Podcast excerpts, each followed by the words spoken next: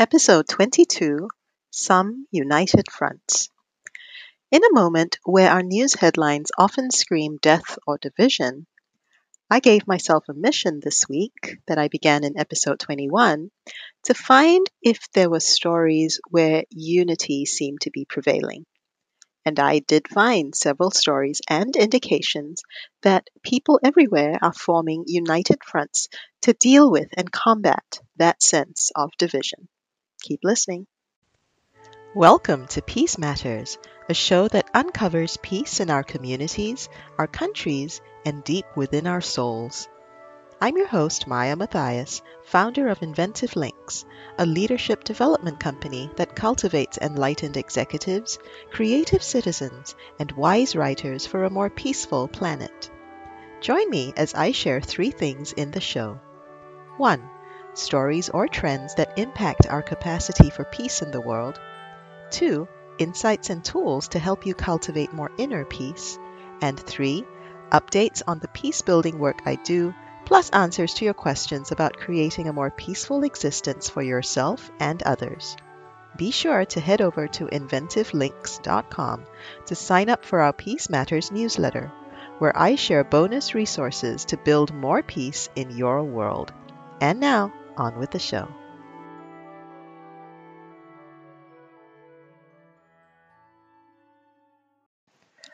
Part 1 As the World Turns Stories or Trends that Impact Our Capacity for Peace in the World. Now, if you've worked in the media industry like I have, conventional wisdom says that if it bleeds, it leads. That means many news outlets are set to believe that if they don't set off alarm bells through their biggest headlines, then they won't be able to grab our attention as audiences or to be able to sell their ads or newspapers as a result. While that may still be true for some of us, I do sense that the degree of chaos and overwhelm in our societies and our world at large is getting too much to bear. And we want something dramatically different now because this permanent state of stress or being on high alert is very unhealthy for our bodies and souls. And many of us are starting to channel that sense of angst into instead standing with each other against these many powers of darkness and hate that are then reflected on the news. So, there is one theme from episode 21 of the podcast that I want to expand on. Because in that episode, I talked about how former US Vice President Joe Biden had his first campaign rally speech this week, and unifying the country is one of his three core campaign messages. And I did promise you that I'd look up to see if there were other examples of where unity was also at the forefront of other candidates' messages. And it is definitely littered across all the candidates that are running now. I want to call out a few in this moment.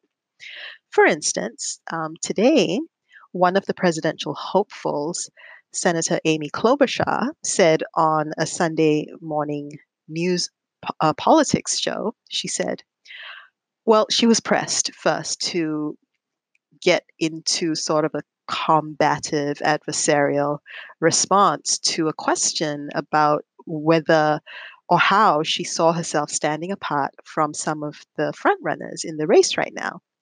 And she very wisely responded by saying, I think you're going to find also that there's a lot more that unites the Democrats that are running than divides us. And right now, that certainly seems to be the case. There is a sense within the Democratic Party of having a common quote unquote enemy, that enemy being the sitting president and the direction that he's taken his policies and the country in. Another example of where unity is at the forefront of her message is presidential hopeful Senator Kamala Harris, who incidentally had a really good showing this week when current Attorney General William Barr um, gave his testimony to the Senate Judiciary Committee, of which she is a member. And she was relentless in questioning him and her campaign tagline is for the people. Another, well, he's a new entrant into the race this week. Denver, oh, I'm sorry, Colorado. I have Denver on my brain because I'll be attending a conference in Denver next year, but I'll save that for another day. Um, Colorado Senator Michael Bennet, who was recently diagnosed with cancer, underwent surgery, and is now cancer free, has jumped into the race and he his idea of unifying the country he looks at it from a systemic and a governance standpoint and he used the phrase pluralistic governing, a return to pluralistic governing, which is at the core of any decent democracy. It's something that America has strayed from in recent years. So, as you can see, many of the Democratic candidates for tw- the 2020 presidential elections are presenting a united front and making it very clear to voters across the country that they are very sincere in wanting to do whatever it takes to unify this divided land.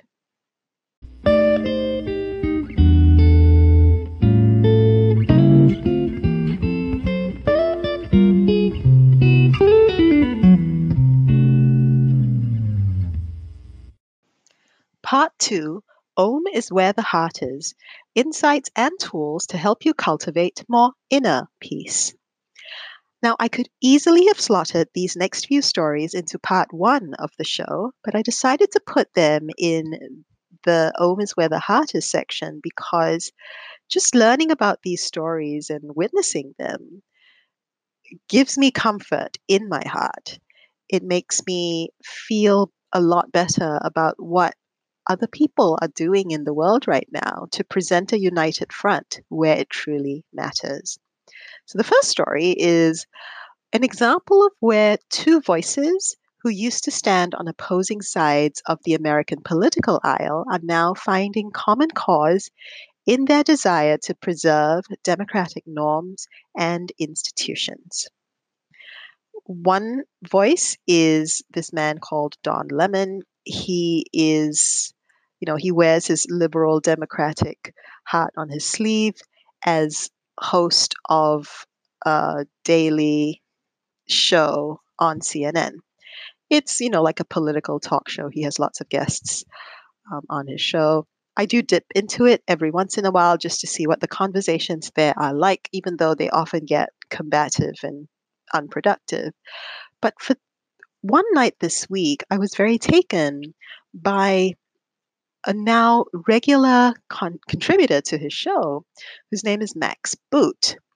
Now, for those of, those of you who don't know him, Max Boot is a true blue conservative, and he recently decided to leave the Conservative Party. He even wrote a book about it titled Why I Left the Right. Um, oh, actually, it's called Corrosive Conservatism Why I Left the Right. And he's really earnest about why he was a conservative and why he has now left the Republican Party. And on this particular night on the Don Lemon show, Max Boot, who is normally very cool and calm and rational, got visibly upset. And this is what he said. He said, This is why I'm filled with rage and despair about the state of our democracy, because you're seeing people like Attorney General Barr obstructor General Barr, really, and President Trump get away with things that are against the law, and they're not going to be any serious consequences. And I want to say something here to America, the people watching out there. Wake up. You are part of the problem too, because people are so blase about what Trump is doing to assault the rule of law. And the majority of the public is against impeachment. If you're against impeachment, that means there will be no consequences for the most lawless president in our history. That is a threat to our democracy. I wanted to share what he said with you today because it really is striking to see someone who was a staunch member of the Republican Party and a true upholder of Republican values and conservative values have moved so far into where he is now and finding common cause and having this united front with people like Don Lemon and understanding just what a threat he feels the current administration and president is presenting, not just to America, but to the rest of the world.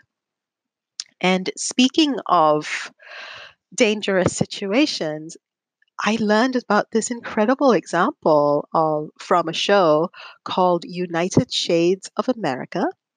And tonight's episode, it's hosted by this um, black comedian named W. Kamau Bell.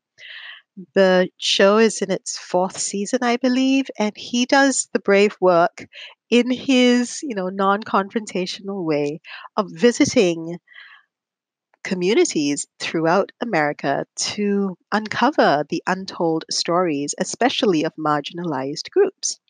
And today, the episode was titled Not All White People. And essentially, it highlighted how, you know, there's been so much negative news about white nationalists and white supremacists rearing their ugly heads and doing really nasty things, saying nasty things, and committing very violent acts against other people.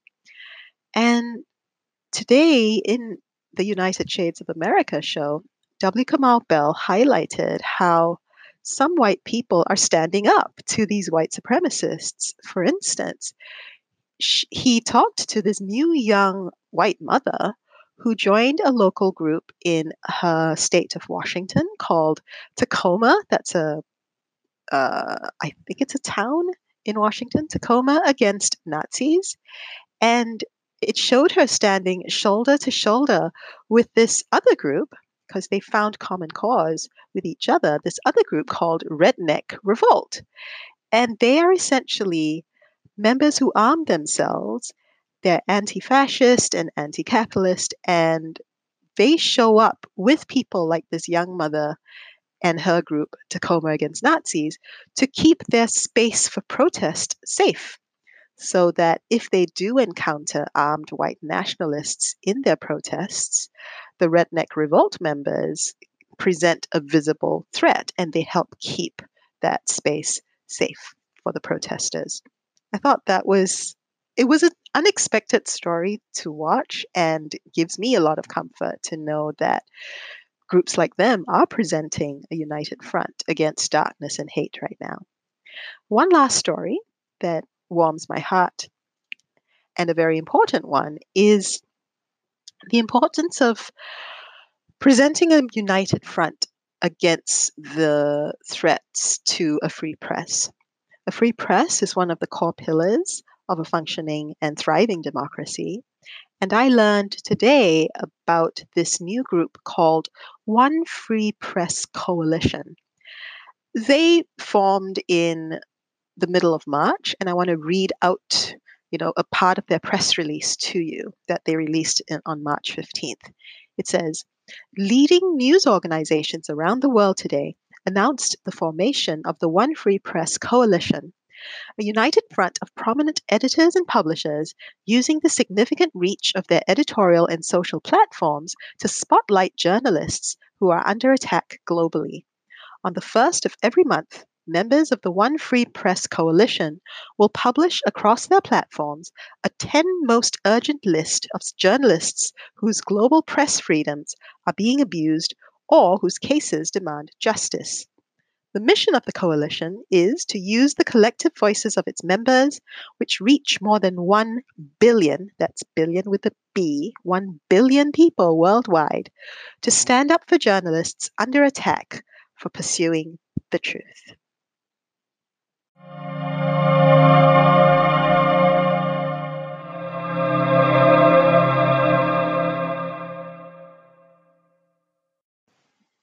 Part 3 news and views, updates on our peace building work, plus answers to your questions about creating a more peaceful existence for yourself and others. A quick reminder to you that as of this month, I'm starting to host a workshop that I call Create a Meaningful Life in an Uncertain World. And as you've seen from the stories I've shared today, there are many people across the world right now who are doing what they feel is meaningful work and lending their voice, their energy, their time to a cause that speaks to them.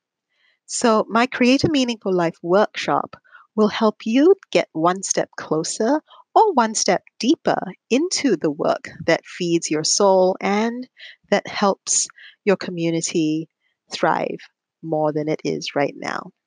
So, for more information on my Create a Meaningful Life workshop, I'll be hosting the next one next one in the middle of May.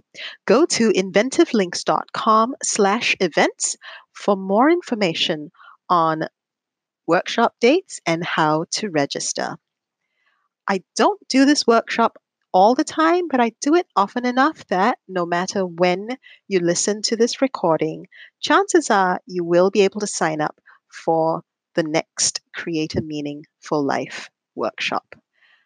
Okay, I'm going to leave it there for now. And one last reminder if you're not already on my newsletter list, do go to inventivelinks.com, click on the Learn More button right there on the homepage, and use the sign up form to get on the list. You will get notified each time I put out one of these podcasts, when I host my Fridays for Peace live stream, and when I have compiled and published my weekend Peace Matters newsletter. Okay, thanks so much for listening, everyone. I will catch you next time on an episode of the Peace Matters podcast. Bye for now. You've been listening to Peace Matters with me, Maya Mathias. This podcast is proudly powered by Inventive Links, a leadership development company that cultivates enlightened executives, creative citizens, and wise writers for a more peaceful planet. If you like this podcast, please consider supporting it by going to inventivelinks.com/support. Want to take your podcast experience to the next level? Sign up for my next online workshop and start building a stronger path to peace inside and out. Go to inventivelinks.com/events for more information. Sign up for a workshop, then show up with your best questions on the stories and insights we feature and with a sincere desire to lead a more peaceful existence. Till next time, let's make peace matter more each day. Bye for now.